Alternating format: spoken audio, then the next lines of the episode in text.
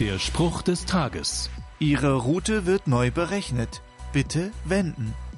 Dieser Satz erklingt im Auto, wenn man sich verfahren hat und die Stimmung schwankt zwischen verzweifelt und gestresst.